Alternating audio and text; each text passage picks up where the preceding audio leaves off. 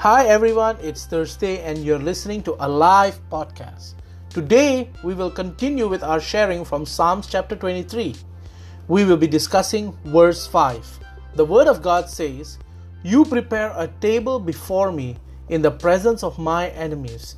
You anoint my head with oil, my cup overflows. This particular verse portrays a wonderful picture where God is our host he prepares the table for us in the presence of our enemies.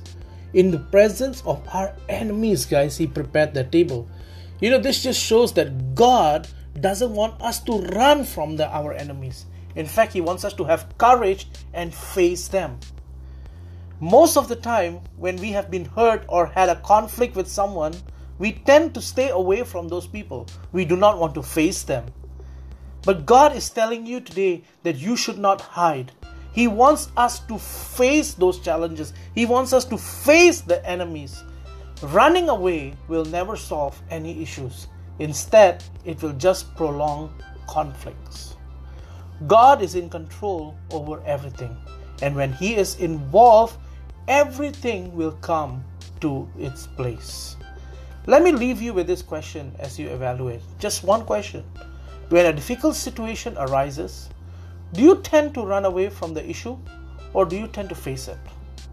Let us pray. Thank you, Lord, for everything you have done.